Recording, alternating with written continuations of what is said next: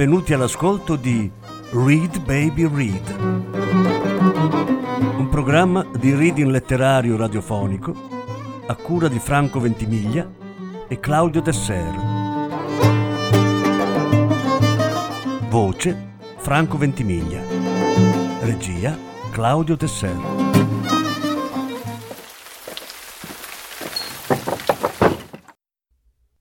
Alicia Jiménez Bartlett Due racconti dalla raccolta Sei casi per Petra Delicado. Lettura in nove parti.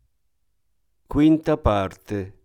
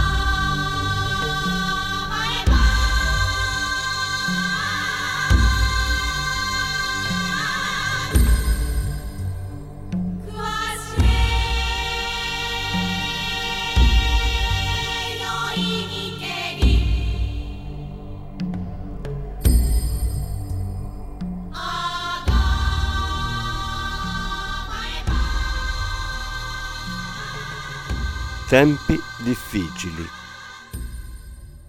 Sinceramente non capivo per quale motivo quel caso dovesse essere assegnato proprio a noi. Il commissario Coronas ormai mi conosceva bene ed era senz'altro a corrente della mia avversione per i delitti che si tirano dietro una serie infinita di seccature mediatiche.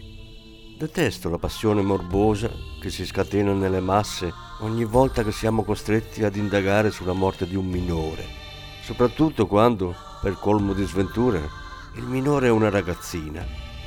Lo dissi subito, senza mezzi termini, e nel modo più rispettoso di cui ero capace, pur sapendo che le mie rimostranze non sarebbero servite a granché. E le affido questo incarico, ispettore Delicado, perché si tratta di uno di quei casi che reclamano a gran voce l'intervento di una donna. Complimenti, commissario, cominciamo bene. Di tutti gli argomenti che poteva scegliere per farmi imbestialire, questo è certamente il più potente, glielo assicuro. Dissento per principio quando mi si dice che è necessaria una donna in un mestiere che per definizione non può dipendere dal genere di chi lo esercita. Ispettore Delicato, lei ha la lingua più veloce di un serpente. Mi faccia finire, per favore. Se le dico che è necessario l'intervento di una donna, è perché credo profondamente nelle capacità proprie del gentil sesso e della sua persona in particolare. Avrei volentieri battuto le mani in segno di giubilo, ma temevo, tirando troppo la corda, di spezzarla, mentre quel che volevo era che continuasse. Era troppo divertente. La vittima ha 15 anni. È stata assassinata nella scuola dove studia. Basta questo per capire quante complicazioni possono riservare queste indagini. La famiglia, l'ambiente scolastico, i coetanei che possono essere coinvolti, i giornalisti. Un terribile ginepraio, non lo nego. Occorrono diplomazia, sensibilità, cautela, intuito psicologico e il massimo della discrezione. Tutte doti squisitamente femminili. Quanto a lei, il suo curriculum parla da solo. Ha affrontato situazioni di estrema delicatezza con risultati brillantissimi. E se le dicessi che non mi sento di accettare un così grande onore, servirebbe a qualcosa? Temo proprio di no. Vorrà dire che farò di necessità virtù, commissario. Non mi aspettavo di meno da lei, dalla sua prudenza e dal suo spirito di servizio, ispettore. Mi sarà accanto il suo collaboratore abituale, il vice ispettore Garçon, che come sempre le presterà un aiuto prezioso. Badi soltanto che non parli con nessuno della stampa. È un ottimo poliziotto, ma la discrezione non è il suo forte. In questa cartella trova tutto quello che c'è da sapere sul caso mi tenga informato, ispettore, e che Dio sia con lei. Santo cielo! Uscendo da quell'ufficio mi sentivo come se avessi ricevuto l'investitura per una crociata in Terra Santa. Quel caso doveva essere davvero diabolico. Guardai la cartellina che avevo fra le mani e decisi di trovare un posto rilassante per aprirla senza troppi problemi. Il bar La Jarra de Oro mi offriva tutto quel che potevo desiderare un buon caffè per rinfrancarmi, chiasso per non deprimermi e un certo numero di testimoni per impedirmi di lanciare troppe maledizioni.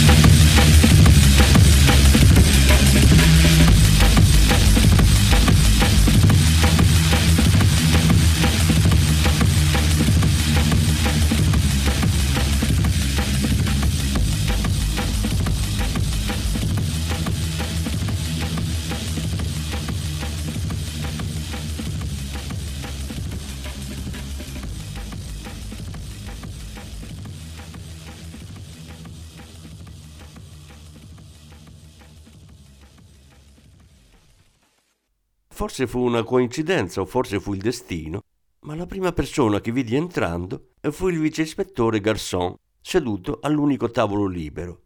Rivolto al televisore, seguiva le cronache calcistiche davanti ai resti di quella che doveva essere stata una ricca colazione. Mi misi accanto a lui e fui accolta con energia. Che piacere vederla, ispettore. Giusto in tempo per il caffè, io non l'ho ancora preso. Le piace amaro? Nei limiti, ispettore, una punta di zucchero non guasta mai. Mi sa che ce ne vorranno dieci bustine, perché quello che sto per servirle sarà più nero del solito. Oh, un bel inizio stamattina. Prima la mia squadra del cuore mi dà una delusione, e poi lei se ne arriva con queste minacce. Qual è la sua squadra del cuore?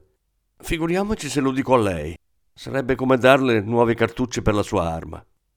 Come vuole, credo che potrò sopravvivere senza saperlo. Gettai uno sguardo alle briciole e ai tovagliolini macchiati che ricoprivano il tavolo. Pregai il cameriere di ripulire tutto per bene e portarci due caffè doppi. Questo è l'incartamento del nuovo caso che ci ha affidato il commissario. Non l'ho ancora aperto. Va bene se le passo i fogli via via che li ho visti e dà un'occhiata anche lei? Benissimo. Però mi dica, se non l'ha ancora aperto, perché tante storie sul caffè amaro? Ne so abbastanza per essere sicura che quel che leggeremo ci farà storcere la bocca. Mi immersi nella lettura, sottolineando mentalmente le informazioni essenziali. La vittima, Noemi Sans Requejo, 15 anni, studentessa del primo anno di bacciglierato presso un istituto di insegnamento secondario del quartiere di Poble Sec, morta per un colpo alla testa inferto con una clava per ginnastica artistica nella palestra femminile della scuola.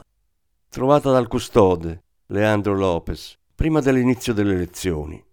I primi esami forensi rilevano che la morte è avvenuta intorno alle nove e mezza della sera precedente, nel luogo stesso dove è stato rinvenuto il corpo.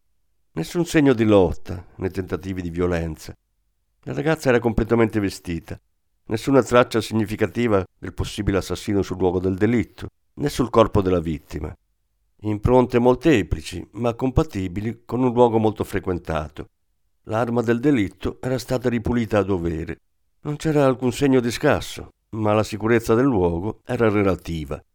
Il signor Leandro, prossimo alla pensione e di intelligenza limitata, testuale, ammette che il portone rimane spesso incustodito quando deve recarsi alla toilette o in un bar poco lontano per consumare generi di conforto.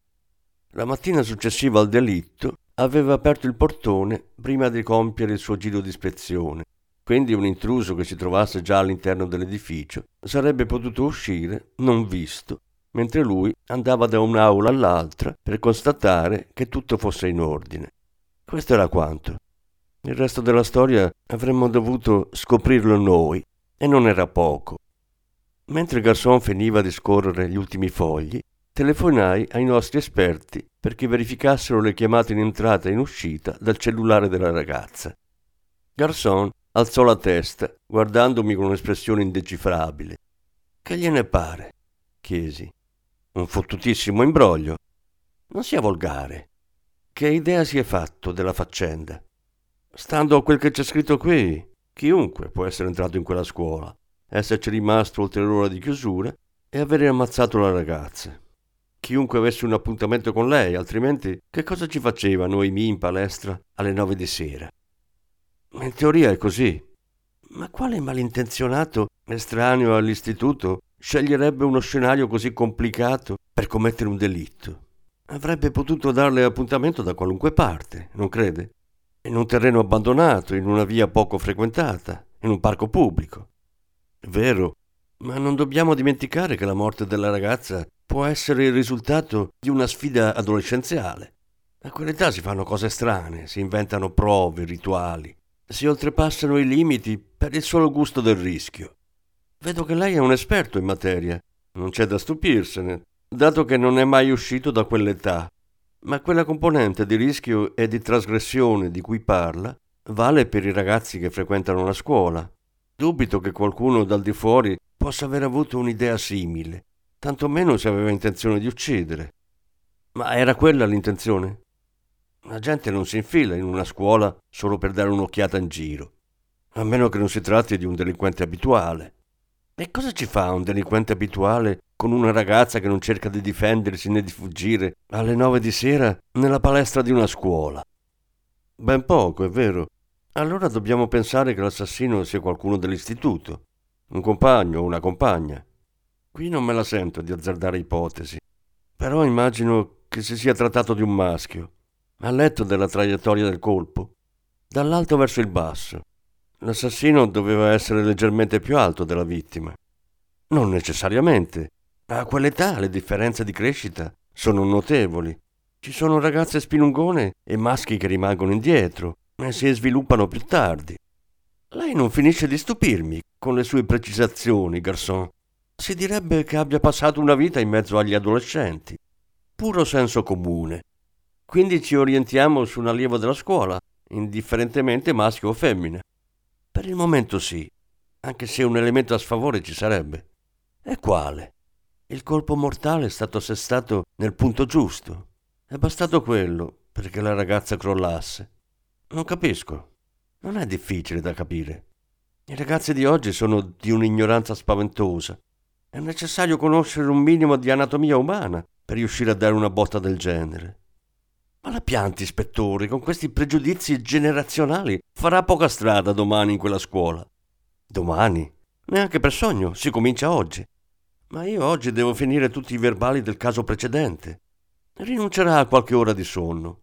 E che cavolo, ho anch'io la mia età. Passare la giornata in mezzo ai ragazzi la ringiovanirà. Non c'è niente di meglio per tenersi in forma. Mi aspetti qui. Due cose e tra dieci minuti si parte.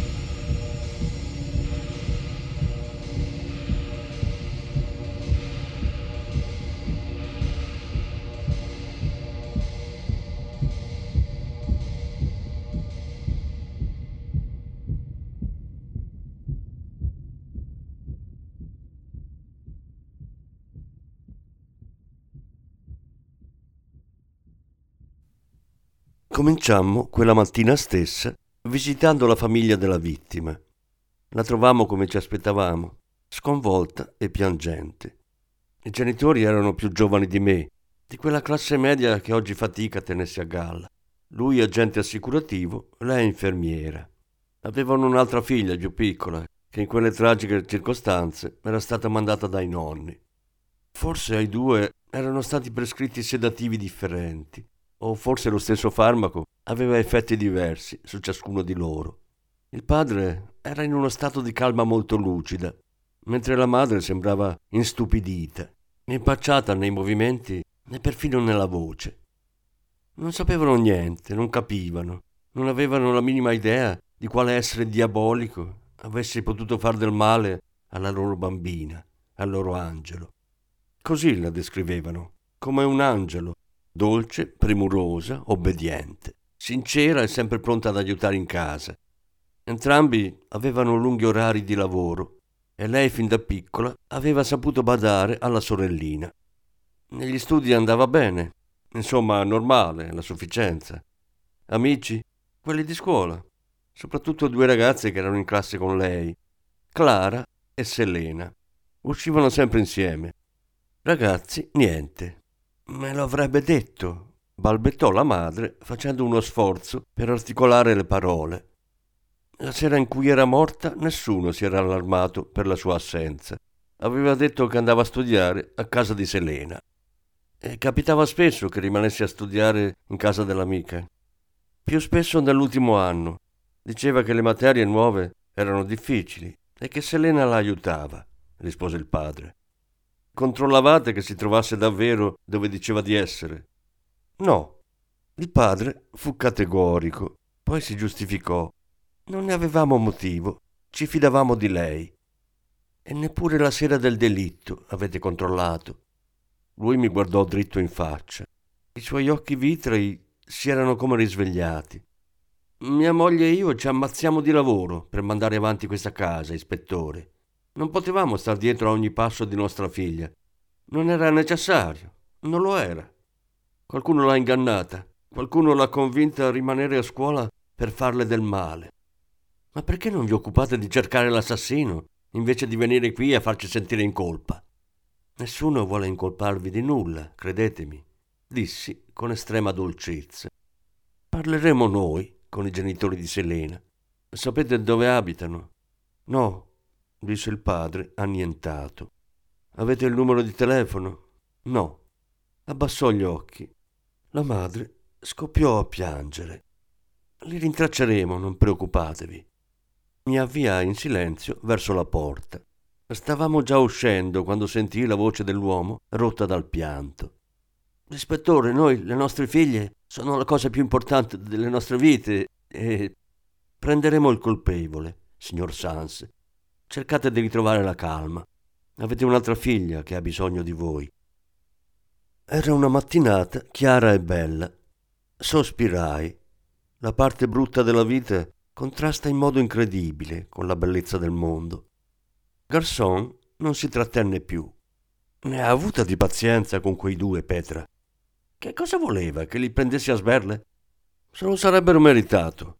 È chiarissimo che se ne fregavano delle figlie, come se per loro contasse più il lavoro della vita. Rallentai il passo fino a fermarmi. Mi voltai, lo fissai. È una critica crudele la sua, vice ispettore, ed è anche superficiale, non coglie la radice del problema. Mi dica, cara collega, mi illumini.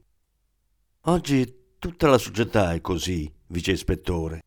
La gente si ammazza di lavoro, cercando di mettercela tutta, di dare il massimo, facendo propri i successi o i fallimenti dell'azienda. È una società di schiavi, peggio ancora di quando gli operai sputavano sangue per la pura sopravvivenza. Peggio? Ma certo. Allora il lavoratore aveva coscienza della sua condizione, sapeva che era senza uscita per questo ha finito per ribellarsi. Invece adesso tutti si sono bevuti quello che gli dicevano. Puoi diventare ricco anche tu. Anche tu puoi godere dei privilegi di questa società. Ricevono le briciole di una ricchezza e di un lusso che vedono grazie ai mezzi di comunicazione e si sentono chiamati alla grande impresa di far prosperare i loro padroni. Non si ribellano mai. Trascurano la cura dei figli e anche la propria salute piuttosto, ma fanno il loro dovere. È una contraddizione spaventosa. Bel comizio, ispettore. Ma se lei è così favorevole a un lavoro razionale e a misura d'uomo, allora perché mi costringe a stare alzato tutta la notte per scrivere i verbali? Santo cielo, Fermin, lei è peggio del re sole. Il mondo comincia e finisce con la sua persona. Mangia, bevi e pensa agli affari tuoi. Mio padre mi ha insegnato che questo è il modo per campare fino a cent'anni. Un vero intellettuale, suo padre. Cosa vuole? Era un contadino. Però è vero che ha campato a lungo, anche se con la schiena rotta per il troppo lavorare. È un rischio che certamente lei non corre. Lui se la rideva sotto i baffi, felice di passare per un furbacchione scansafatiche. Prima di andare alla scuola della ragazza, decidemmo di fare una sosta in un bar per un rapido caffè. Mi allontanai per avvertire mio marito che non lo avrei raggiunto per pranzo come promesso. Quando tornai al banco, vidi che il mio collega si era già preso una bella fetta di tortiglia e di patate. Glielo feci notare. Garçon, non credi che sta mangiando addirittura più del solito da un po' di tempo a questa parte? Ah, ispettore, lei non lo sa. Beatrice mi tiene a stecchetto. Frutta e barretta energetica. Questa è la mia triste cena, mi rivelò con aria afflitta. Capisco che mia moglie si preoccupi del mio peso, ma se mio padre vedesse una cosa del genere, approverebbe anche un divorzio. E dire che era così conservatore. Lasci in pace il suo povero papà e rimettiamoci in marcia. Che ne dice, ispettore? non le andrebbe un goccetto di whisky prima di andare? Solo per accompagnare il caffè? Un goccetto? Ma lei è matto. A quanto ho capito ci toccherà passarci la giornata in quella scuola, o sbaglio? Non sbaglia. Lei lo sa cosa ci aspetta lì dentro? Professori isterici, mandrie di ragazzini e forse anche un bel muro impenetrabile di ostilità. D'accordo, forse un goccetto non ci farà male.